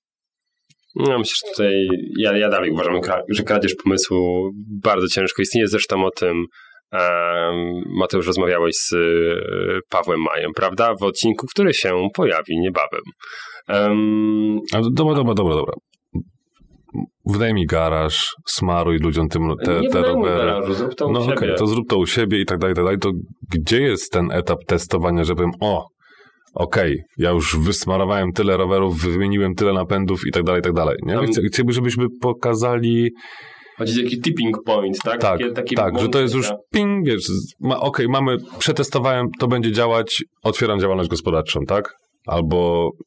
Jeśli zależy ci, żebym ci teraz wskazał moment, w którym przeskoczysz tyle i tyle kasy z tego biznesu, to moim zdaniem ktoś nie istnieje, bo to zależy od indywidualnej kwestii tak naprawdę. Jaka jest twoja poduszka finansowa w znacznej mierze, tak? Czyli ile jesteś w stanie się utrzymać już rzucając twoje dotychczasowe zajęcie, przez które zarobkujesz. No, to co ty Michał powiedziałeś, y, jeżeli sobie gdzieś tam wyliczymy tak naprawdę ile my potrzebujemy środków, żeby się utrzymać w danym miesiącu, licząc i koszty firmy e, potencjalnej, którą musimy uruchomić, no bo jeżeli to wykonujemy na próby, czy nie rejestrując działalność gospodarczą, no to w tym momencie e, te podatki się gdzieś tam pojawią, ale po jakimś czasie, tak? Ten ZUS może się pojawić pojawi, a może nie.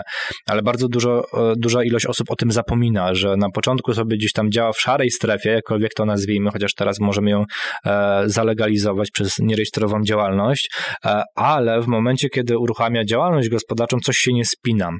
Więc to trzeba bardzo dobrze wyważyć i też wyliczyć. I w momencie, kiedy już nam klienci mówią, że fajnie świadczymy tą daną usługę, chcą więcej, e, chcą, żebyśmy częściej się u nich pojawiali albo będą to klienci powracający, to zdajemy sobie z tego sprawę, że to, co robimy, faktycznie jest już takim e, może nie dobrze sprawdzonym modelem biznesowym, ale modelem, który jest rokuje, rokuje i w jaki sposób można go troszeczkę skalować, przyspieszać, czyli dzięki temu, że nie wiem, zwiększymy ilość osób w zespole, dzięki temu, że zwiększymy środki marketingowe, najpierw na małej skali to przetestowaliśmy, na lokalnym podwórku, a w pewnym momencie możemy to zwiększać i przyciągać nowych klientów. Panowie, dodajmy do tego jeden punkt, który spowoduje, że Paweł dostanie tak naprawdę ten moment, w którym warto założyć działalność gospodarczą. Dodajmy po prostu e, prowadzenie biznesu w ramach e, inkubatora przedsiębiorczości. No bo to jest moment, w którym e, możemy już zacząć zarabiać na tym biznesie. Prawda? E, możemy już sprzedawać, możemy e, sprawdzać, ile jesteśmy w stanie zarobić, i nie mamy tutaj tego progu 1150 zł. E, więc tak naprawdę wtedy, w momencie, w którym zauważymy, że na działalności gospodarczej płacilibyśmy, no, małe ZUSy, no bo przez 2,5 roku, pamiętacie, rozmawialiśmy przecież o tym, przez 2,5 roku każdy przedsiębiorca e, ma możliwość, każdy nowy przedsiębiorca ma możliwość korzystania z tak zwanych preferencyjnych ZUSów, no to właśnie, jeżeli przygotuje ten biznes wcześniej odpowiednio i zacznie zarabiać w takim inkubatorze przedsiębiorczości, to te 2,5 roku będzie mógł na maksa wykorzystać. No bo jeżeli założy od razu działalność gospodarczą, to niestety, jeżeli się nie uda, straci te preferencyjne składki ZUS, a jak będzie chciał wrócić na rynek, no to niestety albo będzie miał już krótszy okres, z których będzie mógł korzystać, albo wejdzie od razu na wysokie ZUSy, a to już jest nie lada wyczyn. No, chyba, że minie 5 lat, tak? No, ale to szkoda tych 5 lat. E, no, faktycznie dobrze, że Mariusz też to poruszyłeś, bo e, duża część osób w Polsce nie, nie zdaje sobie sprawy z tego, że jest wiele innych możliwości, takich legalnych testowania pomysłu biznesowego, razem e, z innymi osobami, które są w stanie mu w tym biznesie pomóc, przynajmniej w rozwoju albo wskazaniu konkretnej drogi. I też ja bym był tym, tego typu zwolennikiem, bo też testowałem swój pomysł na biznes e, właśnie w inkubatorze przedsiębiorczości, żebyśmy się nie bali właśnie konfrontować te swoje założenia z osobami bardziej doświadczonymi, ponieważ dzięki temu e, być może nie będziemy powielać tych błędów, które te osoby wcześniej popełniły, a nawet jeśli będziemy je powielać, to będziemy zdawać sobie sprawę, że one się mogą pojawić w pewnym momencie e, i być może już będziemy znać rozwiązanie. Bardzo często osoby na samym początku prowadzą jednoosobową działalność gospodarczą i te osoby są pozostawione same sobie. Jeżeli jeszcze mm, nikt w rodzinie nie prowadził biznesu, e, i tu nie mówimy takiego biznesu pod tytułem wujek prowadził w latach 90., bo te realia się bardzo mocno zmieniły, tylko biznesu, który jest tu i teraz, jest osadzony w rzeczywistości, który wykorzystuje nowe technologie również, no to tak naprawdę w momencie pojawienia się jednego, drugiego, trzeciego problemu jesteśmy w stanie bardzo szybko ten biznes położyć. I fajnie by było właśnie, żeby każdy mógł e, skonfrontować ten biznes i obniżyć ryzyko i próg wejścia i też koszty prowadzenia tego biznesu do minimum, żeby inwestować w rozwój firmy, a nie inwestować w skarb państwa. Warto też w tym miejscu wspomnieć, że jednym z naszych partnerów e, naszego podcastu jest e, AIP, właśnie inkubator przedsiębiorczości, e, więc jeżeli kogoś interesuje ta tematyka testowania biznesu, to zawsze można wejść na ich stronę internetową inkubatory.pl i tam na pewno dowiecie się czegoś więcej. A polecić możemy, myślę, z swojego doświadczenia, bo ja nie ukrywam, jestem przedsiębiorcą, który swoją pierwszą firmę założył właśnie w AIP. Ja tak samo. No i ja też. Przedsiębiorcy z wyboru. Podcast dla naznaczonych biznesem. Widać, że temat testowania nam e, strasznie leży i to jest coś, co, e, czy, czy, czym mocno żyjemy i co właściwie robimy, bo um, chciałem jeszcze podkreślić, że testowanie swojego pomysłu nie powinno dotyczyć tylko tych startujących przedsiębiorców, że pamiętajcie, że nawet gdy już macie swoją firmę e, i jakiś pomysł wam przychodzi do głowy, to stosujcie dokładnie te same metody nie budujcie pod jakichś gigantycznych struktur w swojej firmie i tak dalej, tylko dokładnie podchodzi do tego w taki sposób, jakby to był ten mały pomysł, który, e, który gdzieś tam trzeba mm, przetestować. I tymi metodami, dokładnie. Może jakaś drobna marka, gdzieś tam próbowanie, pivotowanie, sprawdzenie właśnie, czy to funkcjonuje. MVP, no właśnie, nie, nie powiedzieliśmy dzisiaj trzech magicznych literek MVP. Minimum Value Product, czyli no produkt minimalnie satysfakcjonujący. Co to jest, bo e, na pewno się to będzie pojawiało w naszym podcaście, więc zdefiniujmy to już dzisiaj. To jest e, coś, co jesteście w stanie pokazać klientowi, to nie musi być ostateczna wersja waszego produktu, usługi, ale coś, co już klient w jakiś sposób zaopiniuje, jeszcze będzie miał kontakt i da wam feedback, informację zwrotną na temat tego, ej, to było fajne, chciałbym tego więcej, e, to było fajne, ale bym poprawił to, to, to i to, albo nie, to nie było fajne i w tym momencie, no wiemy, że pivocik, tak, czyli gdzieś tam jakaś zmiana e, i, i szukanie na nowo. Wracając do tematu, jakby byśmy mieli teraz zbudować taką ścieżkę krok po kroku, co trzeba zrobić, żeby przetestować biznes, żeby z tej naszej rozmowy teraz wyciągnąć e, te rzeczy. To jak myślicie, jaki, jaki pierwszy krok? Od czego zaczynamy? No oczywiście zaczynamy od pomysłu. Okej, okay, pomysł. Zaczynamy od problemu. Problem, tak? Czyli to, co, co nasza firma rozwiązuje, w czym pomaga mm, naszym e, potencjalnym klientom. E, no to jak dla mnie następny krok to jest od razu budowanie sieci kontaktów, wyjście do ludzi, opowiadanie o swoim pomyśle, zbieranie informacji zwrotnej, bo to wszystko się dzieje naraz. E, budowanie jeszcze wizerunku naszego idealnego klienta, tak? Musimy tego, tego awatara, o którym rozmawialiśmy w zeszłym tygodniu i, i tą personę musimy mieć, bo musimy dobrać grupę docelową. On, ona będzie modyfikowana na etapie testowania, tak? Ale, ale ona powinna być jednym z ważniejszych elementów, moim zdaniem, w ogóle biznesu. No właśnie, czyli warto go dobrze opisać, ale nie przez pryzmat, że to jest statystyczny Polak w wieku tym i tym, tylko spróbujmy opisać tą osobę z persony takiej właśnie osoby, że to jest, nie wiem, Michał e, jakiś tam, który ma tyle lat, który ma takie potrzeby, jeździ do pracy takim autem w tej godzinie i tak dalej. Oczywiście te wszystkie informacje, które są związane bezpośrednio z naszym potencjalnym biznesem, który chcemy świadczyć.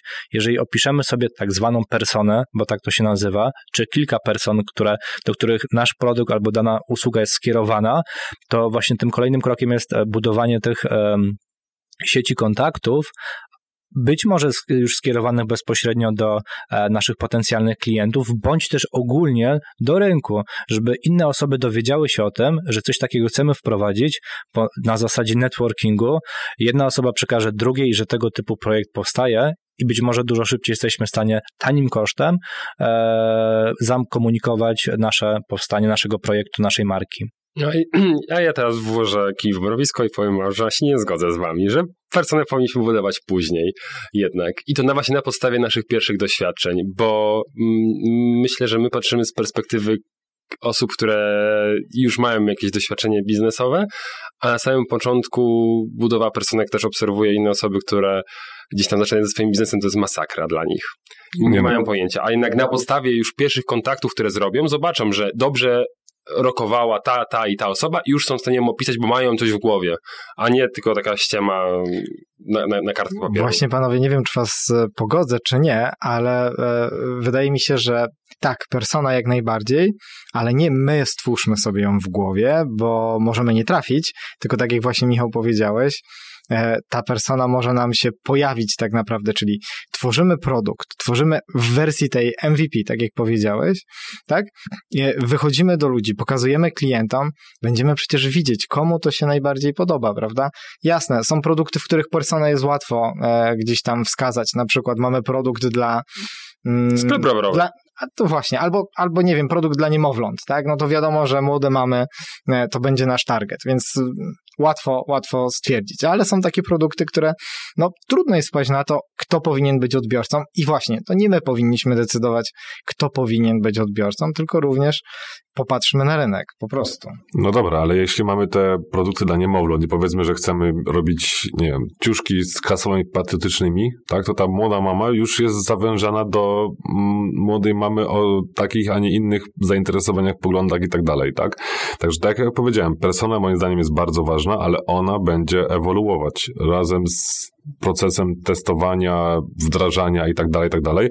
Sądzę, że każdy z nas ma, ma, ma firmę, prowadzi jakiś, jakiś biznes, to jakbyśmy sobie porównali tą personę z pierwszych lat do tego, co jest teraz, to to są zupełnie dwie obce dla siebie osoby często. Nawet w jednym pomieszczeniu nie chciały obok siebie być. Bingo, dokładnie tak. No okej, okay. czyli już mamy tą personę, która kiedyś powstała. To jak dla mnie następny etap to już jest udanie się tam, gdzie ci ludzie są, tak? Czy to będzie grupa na Facebooku, generalnie świetny target obecnie, tak? Bo ludzie sami się gromadzą wo wobec zainteresowań, gdzie my możemy e, do nich e, docierać. Czy to będą jakieś dedykowane spotkania, tak? Właśnie, e, nie wiem, rowery, no to mamy mm, masy e, rowerowe, tak? Masy krytyczne. Jakieś zloty miłośników, tak, targi branżowe i tak dalej, i tak dalej. Tak, żeby już zacząć bywać w tym, no właśnie, bardzo ważne, bywać już w tym konkretnym środowisku, w którym chcemy działać, bo to nam otworzy i kontakty, i też no, zaczniemy lepiej poznawać branżę. Bywać, ale również rozmawiać, rozmawiać z tymi osobami, nie? bo samo bywanie nam zbyt dużo nie da.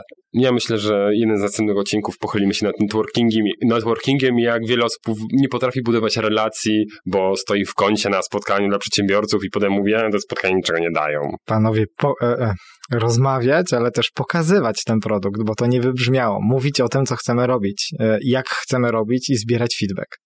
Tak, no i nie, nie bójmy się tego, że mówimy, że zaczynamy, tak? Naprawdę przedsiębiorcy dookoła będą widzieli, że raczej to jest firma, która dopiero startuje, a gdy nawet powiemy, że no startujemy dopiero z tym pomysłem, to dostaniemy fajny, taki rzetelny feedback.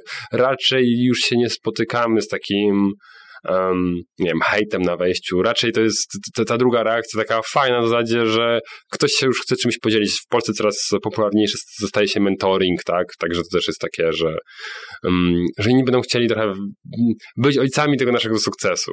Dokładnie, bez wsparcia na samym początku innych bardziej doświadczonych ludzi naprawdę jest bardzo trudno wystartować. Jak jesteś sam sobie i nie masz takiego feedbacku profesjonalnego. Tak jak tutaj nawet z naszych rozmów wynika, jak się nie zgadzamy, tak? Ktoś się bardziej zna na, na marketingu, ktoś bardziej na sprzedaży. Piotrek na prawie podobno. E, I mamy te różne podejścia i to jest właśnie ta główna wartość, że e, mimo, że możesz mieć w czymś rację, pamiętaj, że ktoś może mieć w czym innym, no i trzeba to niestety albo stety połączyć.